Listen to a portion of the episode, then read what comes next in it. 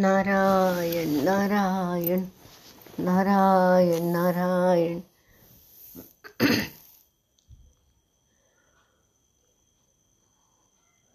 ओमित्येकाक्षरं ब्रह्म व्याहरन् मामनुस्मरन् यः प्रयाति त्यजन् देहं स याति। परमां गतिम्।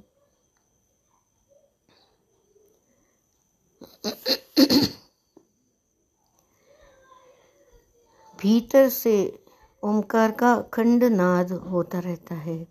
बाहर भी ये नाद बजता रहता है। पूरा ध्यान लगने से वो सुनाई देता है। बड़े बड़े संत ओंकार का ध्यान करते हैं, ओंकार का जप करते हैं, स्मरण करते हैं। अंदर से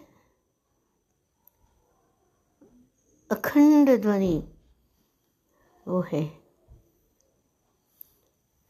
जो गूँगा होता है ना, वो भी ओमकार बोल, बोलता है। ओम। गुरुजन कहते हैं श्रीमद् भागवत जी में लिखा है, ओम परमात्मा का नाम है। अब गुरुजी ने हमें क्या बताया कि ओम तुम्हारा नाम है? अब कितना सरल रीति से बता दिया वो। इतनी बड़ी अद्वैत की बात हमें समझ में आए इस प्रकार। क्योंकि ओमकार तो वो तो नाद तो बजते ही रहते हैं। नाद ब्रह्म की उपासना करने से जगत का संबंध छूटता है।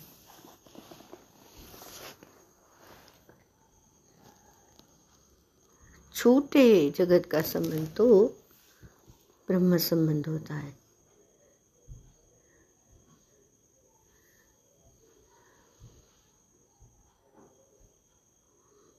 संतों को ओंकार सुनाई देता है। तो जो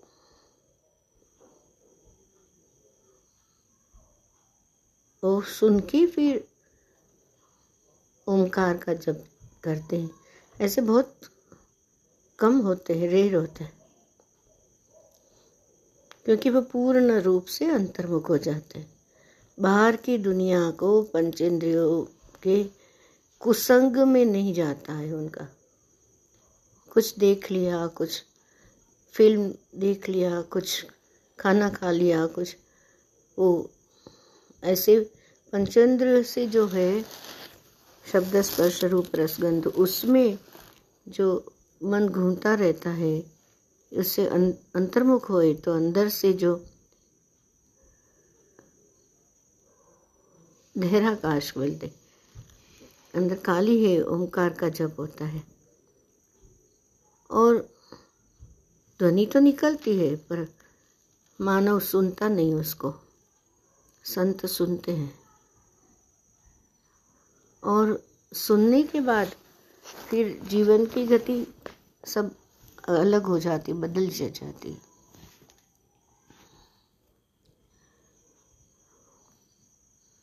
अखंड ध्वनि होती, पर अभी ये सब बताते हुए, सत्संग में बताते हुए, सत्संग के बदले कुसंग करते हैं। एक बार भी कुसंग हुआ तो बस। असंगो हम पुनः पुनः कहते ना गुरुदेव, ऐसे सब सब जगह से पहले सत्संग सत्य के प्रति संग, सत्संग में जाना, सत्संग की आदत डालना। कथा श्रवण। शास्त्र श्रवण।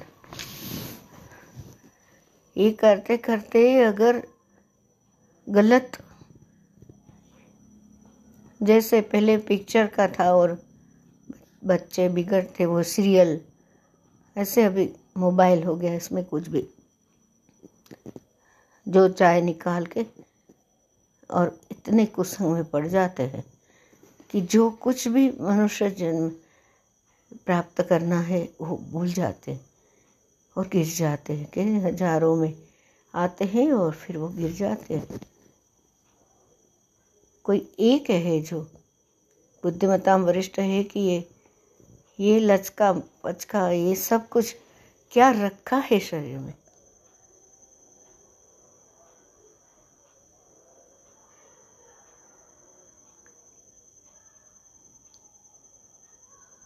इधर उधर भटक जाते हैं। अगर गुरु की कही बात करे, गुरु कहे, क्रिया करो, दो बार संयम करो, अथवा जिसे जो जो जो जो भी कहा है, जो जो शिष्यों को अपने अपनी, जैसे गुरु जी यहाँ तक कहते हैं कि गुरु ने कह दिया कि माला डाल दो, माला नहीं करो तो बस कदम। जाके गंगा जी में जाके अर्पण करके देना चाहिए। ऐसे सत्संग में बोला गुरु जी ने। गुरु जी ने जो बोला है, वरदान देते हैं। आजकल ब्राह्मण लोग त्रिकाल संध्या नहीं करते हैं। ये इतने युद्ध के समय भी वो लोग सब करते थे संध्या। साथ में मिलके करते थे सूर्यास्त के बाद। एक दूसरे को वो दवा लगाना वो सब भी करते थे। वो युग ही अलग था।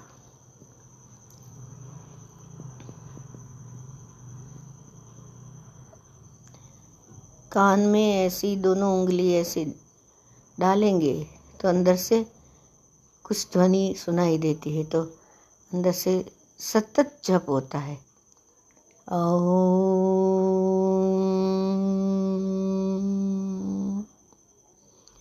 औम अकार, उकार, मकार का अखंड ध्वनि होती रहती है। तो अकार क्या है? अकारो वही वासुदेव। अ, अक्षर ब्रह्म। और अकार शिव स्वरूप भी है। क्योंकि वो जो नाद निकला शिव जी की डमरू से तो उसमें से अकार सबसे पहले सुनाई दिया। फिर है उकार तो ऊ ऊ के विषय में ऐसे कहा गया है कि खाली गहरी लंबी सांस लो और छोटे छोटे ऊ इतना ही किया तो फिर ऊ कार मात्र से कितना सारा ऊ होने पर सब,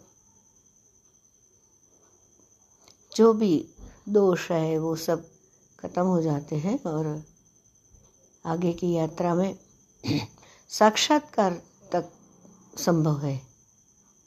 ऊ माने विष्णु का विष्णु ऊ बोलते हैं ना? ब्रह्मा तो आ ओ और उम तो शिव का। तो ऊ, अ, अकारो वासुदेव उकार भी विष्णु का स्वरूप है। और म जो सुनाई देते हैं, अखंड ध्वनि, दोनों कान में उंगली डाल के ऐसे करेंगे तो सुनने में आता है। ध्यान से सुनेंगे तो। तो कानों के उंगली डालने पर भी अंदर की आवाज़ नहीं सुनता है। तो श्रीमद् भागवत जी में लिखा है कि सात आठ दिन में वो मरण आ जाता है।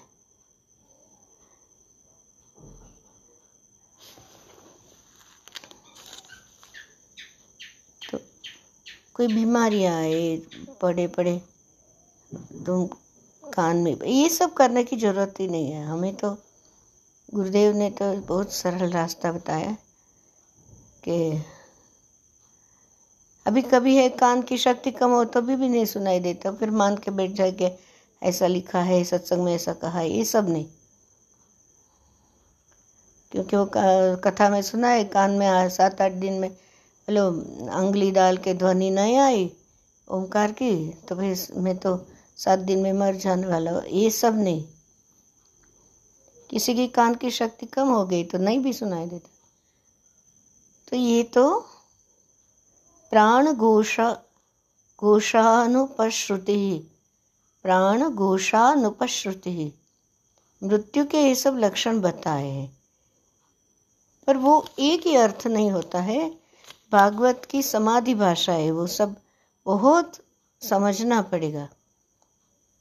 तो ऐसा कुछ लक्षण दिखता है तो सावधान हो जाना चाहिए।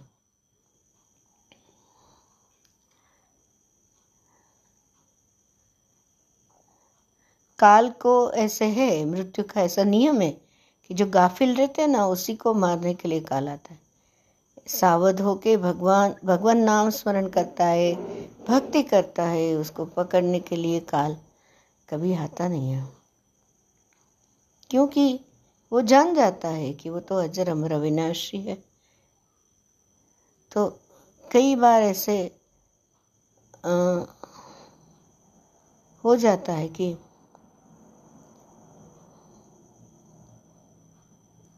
अभी तो कोई बीमार है तो अभी ऐसे ही सब राह दिख रहे, डॉक्टर ने बोलिया, चला जाएगा, मृत्यु आ जाएगी। और सुबह में उसको अचानक अच्छा लगने लगता है। तो लगता है कि आज तो मैं बहुत ठीक हूँ, आज तो नहीं, मृत्यु नहीं आएगी। तो फिर वो केयरलेस हो जाता है, गाफिल हो जाता है। और फिर काल दौड़ता हुआ आता है और एकदम ले जाता है। जो सावधान है, उसको काल मारने के लिए नहीं आ सकता। है तो ये जो लक्षण बताए गए हैं, उसमें से सीखना क्या है? सावधानी। श्वास के ऊपर ध्यान देने से फिर प्राणायाम से, ध्यान से शक्ति आती है।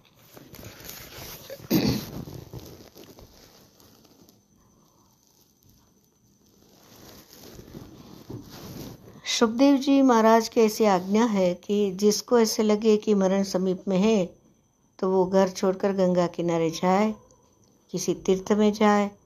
जब तक घर दिखता है, घर की ममता नहीं छूटती है। घर की ममता मन को बिगाड़ती है, घर की ममता मरण को बिगाड़ती है। घर छोड़ देना माने, तुम भले घर में रहो, पर अपना जो भी कार्य सौंपा गया है, जिसके जो स्थान तो वो सब करना, पर मन को, मन में घर को लिए नहीं घूमना, यही छोड़ना हो गया।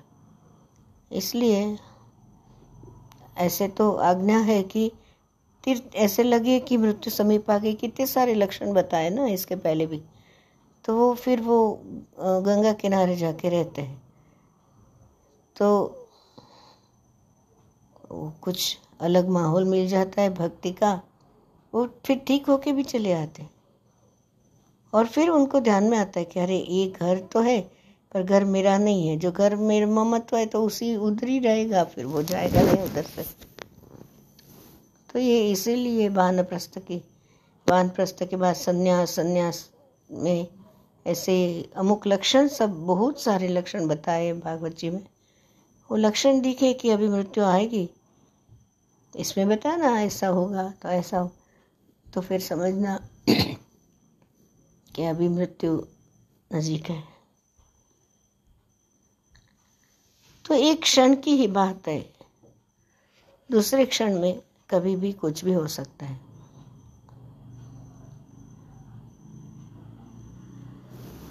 कभी कभी संसार में कोई भिखारी आता है और वो वहाँ जाके बैठ जाता है, ए, चल उठ, इधर से जाओ।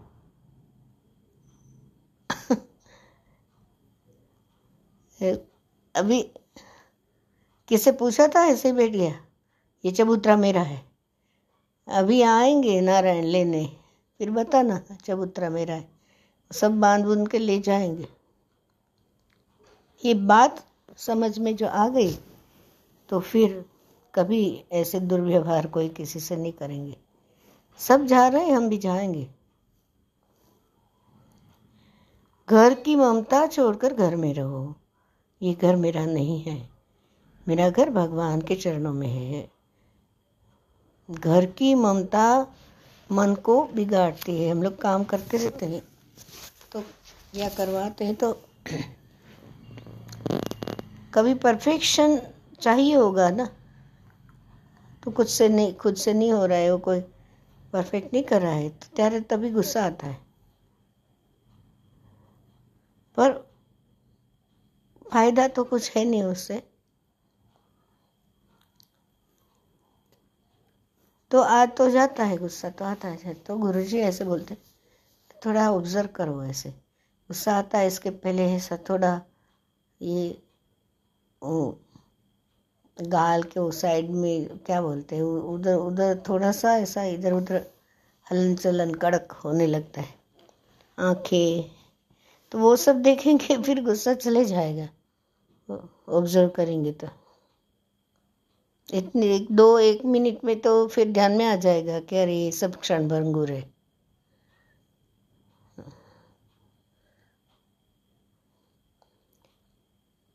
ऑन दी स्पॉट हम रिएक्ट कर देते हैं ना इसी से सब गड़बड़ होता है। क्योंकि हम क्या करते हैं, कोई कुछ कहता है, उसका अर्थ ले लेते हैं। तो फिर वो अर्थ मन में लग जाता है तो फिर अनर्थ हो जाता है।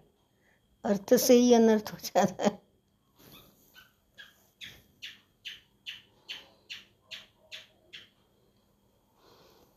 धर्मशाला में जाके हम कैसे रहते हैं? होटलों में रहते हो तो टेम्प्ररी है ना, ऐसे घर का भी ऐसा ही है। एक दिन छोड़ना ही पड़ेगा। तुम चाहो ना चाहो, नारायण आके लेके जाते हैं, उस समय कुछ भी साथ में नहीं आते। पर किसको कुछ देने में तो बस संकोच ही करते रहते लोग। क्यों करते भगवान जाने?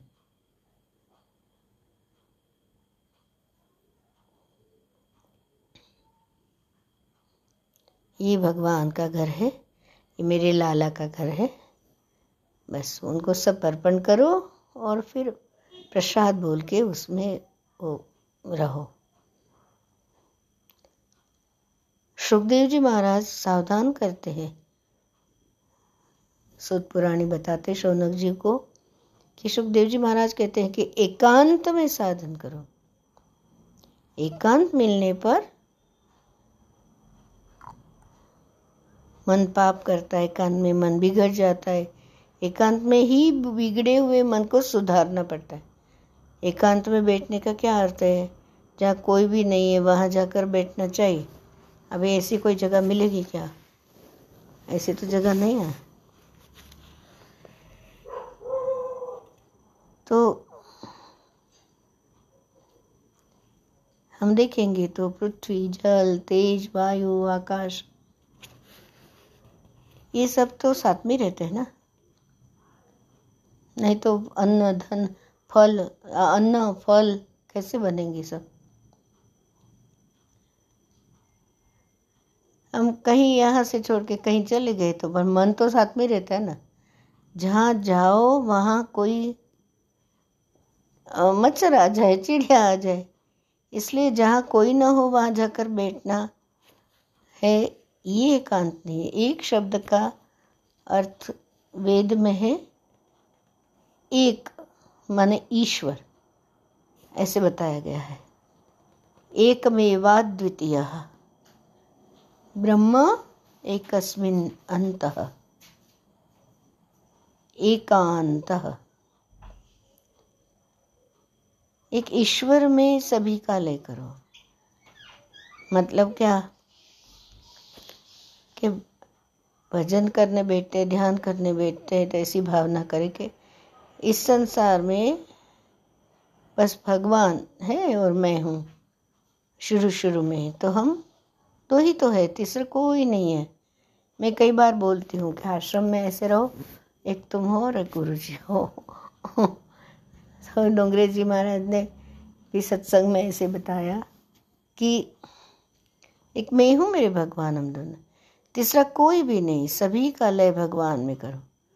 भजन करने के लिए बैठो, तब ऐसी भावना करो कि मैं वैकुंठ में हूँ। घर को भूल जाओ। अपने गाँव को भी भूल जाओ, सभी का लय भगवान में करके बैठो। जिसको एकांत में आनंद आता है, एकांत में जिसका मन शांत रहता है, उसकी बुद्धि में ज्ञान प्रकट होता है। एकांत में मन बिगड़ता है, एकांत में ही पाप होता है।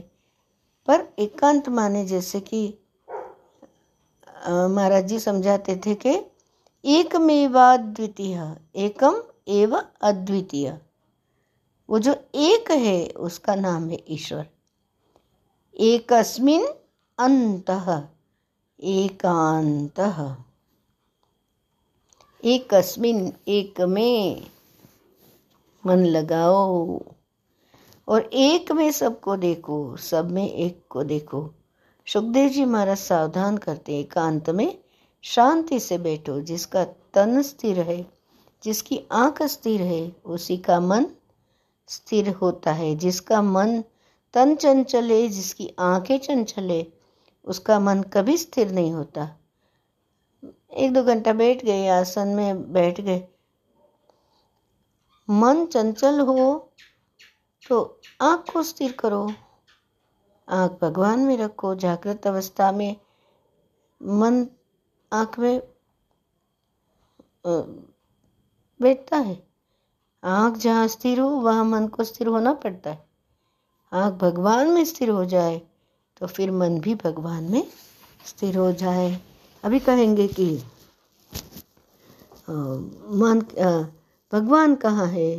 कैसे समझे भगवान को? तो वही तो सीखने के लिए है कि स्थिरता, स्थिर सुखम आसनम योग में सिखाते हैं। तो वो फिर नारद जी बोलते हैं भगवान को नाहं वसामि वैकुण्ठे योगिनां हृदयेन च। मद्भक्ताः यत्र गायन्ति तत्र तिष्ठामि नारद।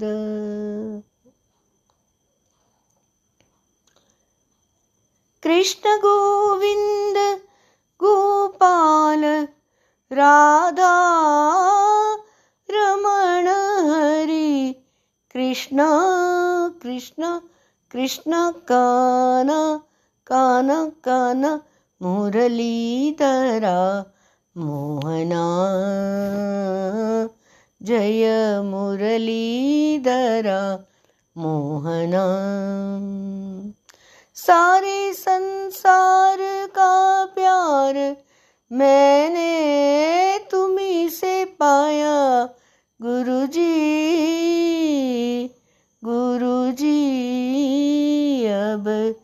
जीने को क्या चाहिए? अब जीने को क्या चाहिए? गिरिधारी कमल नयन कुमुद वदना, कमल नयन कृष्णा। गिरिधारी कमल नयन कुमुद वदना, कमल नयन कृष्णा। भजो गोविंद गोपाल राधा रमण, हरि कृष्ण कृष्ण कृष्ण, कान कान कान, मुरलीधरा, मोहना। जय मुरलीधरा, मोहना। इस प्रकार आज भगवान की दया से हमने ये श्रीमद् भागवत जी का पहला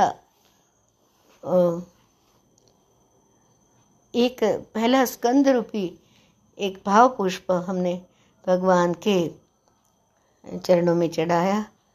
भागवत के महात्मा में सच्चिदानंद स्वरूप भगवान श्री कृष्ण का वंदन आता है। ये शुक्र जन्म की कथा कही। उसके बाद सुखदेव जी का वैराग्य और गृह त्याग के विषय में बताया, कथा की महिमा बताई, बद्री क्षेत्र की महिमा बताई, नारद सनकादि संवाद में भागवत कथा का उपक्रम कैसे होता है, वो बताते हैं। और उसके उपरांत गोकर्णोपाख्यान आता है, महिमा बताते बताते। और फिर गोकर्ण, वो गोकर्ण धुंधुकारी को मुक्ति दिलाता है प्रेत योनि से। और फिर दूसरी बार श्रावण महीना में कथा करता है तो पूरे गाँव, उसके गाँव के कुत्ता के चांडाल, वो सबको ही भगवान ले जाते हैं क्योंकि पूर्ण रूप से सुनते हैं। भागवत सप्ताह यज्ञ की विधि।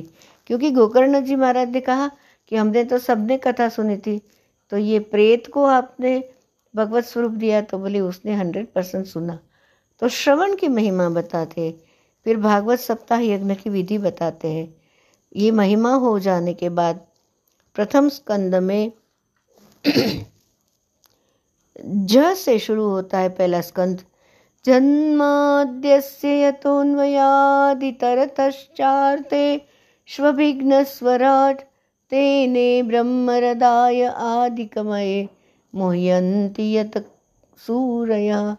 तेजो वारिमृदां यथा विनिमयो। यत्र त्रिसर्गो मृषा। दाम्ना स्वेन सदा निरस्तकुहकं। सत्यं परं धीमहि। सत्यं परं धीमहि। ये सत्यम परम धीमहि। श्रीमद् भागवत जी के प्रथम स्कंद के प्रथम श्लोक के अंतिम चरण में आता है। उसके बाद भागवत का प्रतिपाद्य विषय क्या है? तो निष्काम भक्ति बताया। सुदामा जी के निष्काम भक्ति के विषय में कहा, गोपियों की निष्काम भक्ति भगवान विचार पूर्वक धन देते हैं। वैराग्य वैराग्य पात्र में ही ज्ञान टिकता है। इसके विषय में बताया, भक्ति करने में सभी का अधिकार। है ऐसे भक्ति में कोई भी अलाउड नहीं, ऐसे नहीं है। नैमिषारण्य में फिर ब्रह्म सत्र होता है। श्रेय पेय मार्ग के विषय में बताते हैं। सुत पुराणी शौनक जी और अट्ठासी हज़ार ऋषियों को नैमिषारण्य की कथा में भगवान के अवतार का प्रयोजन बताते हैं। पौराणिक मंगलाचरण और उसका तात्पर्य बताते हैं। उसके बाद सूत जी द्वारा भागवत कथा का आरंभ होता है। फिर व्यास का विषाद के विषय में नारद व्यास संवाद होता है। व्यास, बहुत ये हो जाते ना कि भाई ये पुत्र नहीं है, फिर भागवत बनाया, कौन ये करेगा? वो सब। फिर नारद जी की आत्मकथा सुनाते हैं। संत माने क्या? संत तत्व के बारे में बताया। उसके बाद क्रमशः एक से एक आगे जाके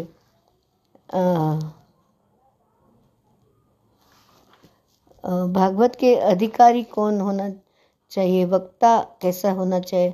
श्रोता कैसा होना चाहिए? परीक्षित के जन्म की कथा बताते, भीष्म पितामह का महाप्रयाण बताते, उसके पहला उत्तरा की स्तुति और कुंती की स्तुति बताते हैं।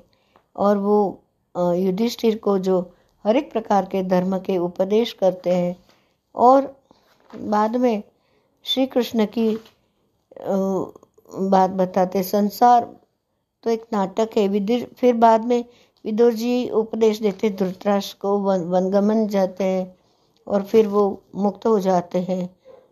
फिर कलयुग के लक्षण के बारे में युधिष्ठिर की चिंता होती है। भगवान के सभी क्या क्या किया भगवान ने? वो उपकारों का श्रवण, स्मरण होता है और फिर वो द्रौपदी की लाज बचाई थी। फिर वो ये अक्षय पात्र में से वो दस हज़ार ब्राह्मणों को भोजन खिलाया था भगवान कृष्ण ने आके परीक्षित को और फिर हुक्म में एक पत्ता था बटलोई में तो वो जरी ये खा के पूरे ब्राह्मण तृप्त हो गए थे। वो खाना उन्होंने दुर्योधन से खाया था तो उनका मन खराब था। परीक्षित को राजा बनाकर पांडवों का हिमालय को प्रस्थान, महाराज परीक्षित द्वारा कलयुग का दमन। और फिर परीक्षित को श्राप की प्राप्ति। परीक्षित का अनशन व्रत होता है, वो श्राप होने के बाद तो सब छोड़ देता है, गंगा किनारे आता है। फिर सभी कोई पच्चीस सब ऋषि आते हैं। ये अत्रि, वशिष्ठ चवन वगैरह सभी बड़े बड़े वो अत्रि ऋषि, दत्तात्रेय भगवान के पिता, वशिष्ठ ऋषि राम को उपदेश दिया था, उनके गुरु। ऐसे सब बड़े बड़े ऋषि आते हैं, पर वो कोई सात दिन के बाद मृत्यु है, उसका जवाब नहीं दे पाते हैं। तो वो जब भी गर्भ में था तो भगवान को जो देखा था, वो याद करता है परीक्षित अंगुष्ट मात्र पुरुष चतुर्भुज, नारायण को याद करता है। खूब प्रार्थना करता है, पुकार करता है। तो पुकार से भगवान प्रकट होता ही है। भगवान की कृपा से सुखदेव जी मारा जाते हैं। वहाँ यही सदगुरु की महिमा है। और गुरु शिष्य के लिए कुछ भी कर सकते हैं। फिर सुखदेव जी का आगमन होता है और वो उनको श्रीमद् भागवत कथा सुनाते हैं। तो ये ऐसे प्रथम स्कंद के अंदर ये सभी निहित है। और आज मुझे खूब ही खुशी हो रही है कि गुरु जी ने आज्ञा देने के बाद आज प्रथम स्कंद से, स्कंद में से थोड़ा थोड़ा एक अंजलि जैसे कथासार हम सब स्मरण कर पाए। तो बहुत ही आनंद हुआ। खूब खूब ऐसा कृपा बरस रही है, ऐसे लग रहा है कि एक स्कंद का थोड़ा सा एक अमृत जरण हमने सुना। तो अभी उसको चिंतन करेंगे, मनन करेंगे और फिर निधिध्यास हो जाएगा। मैंने फिर समझ में आ जाएगा, वो ज्ञान हमारा अपना हो जाएगा। और आगे हम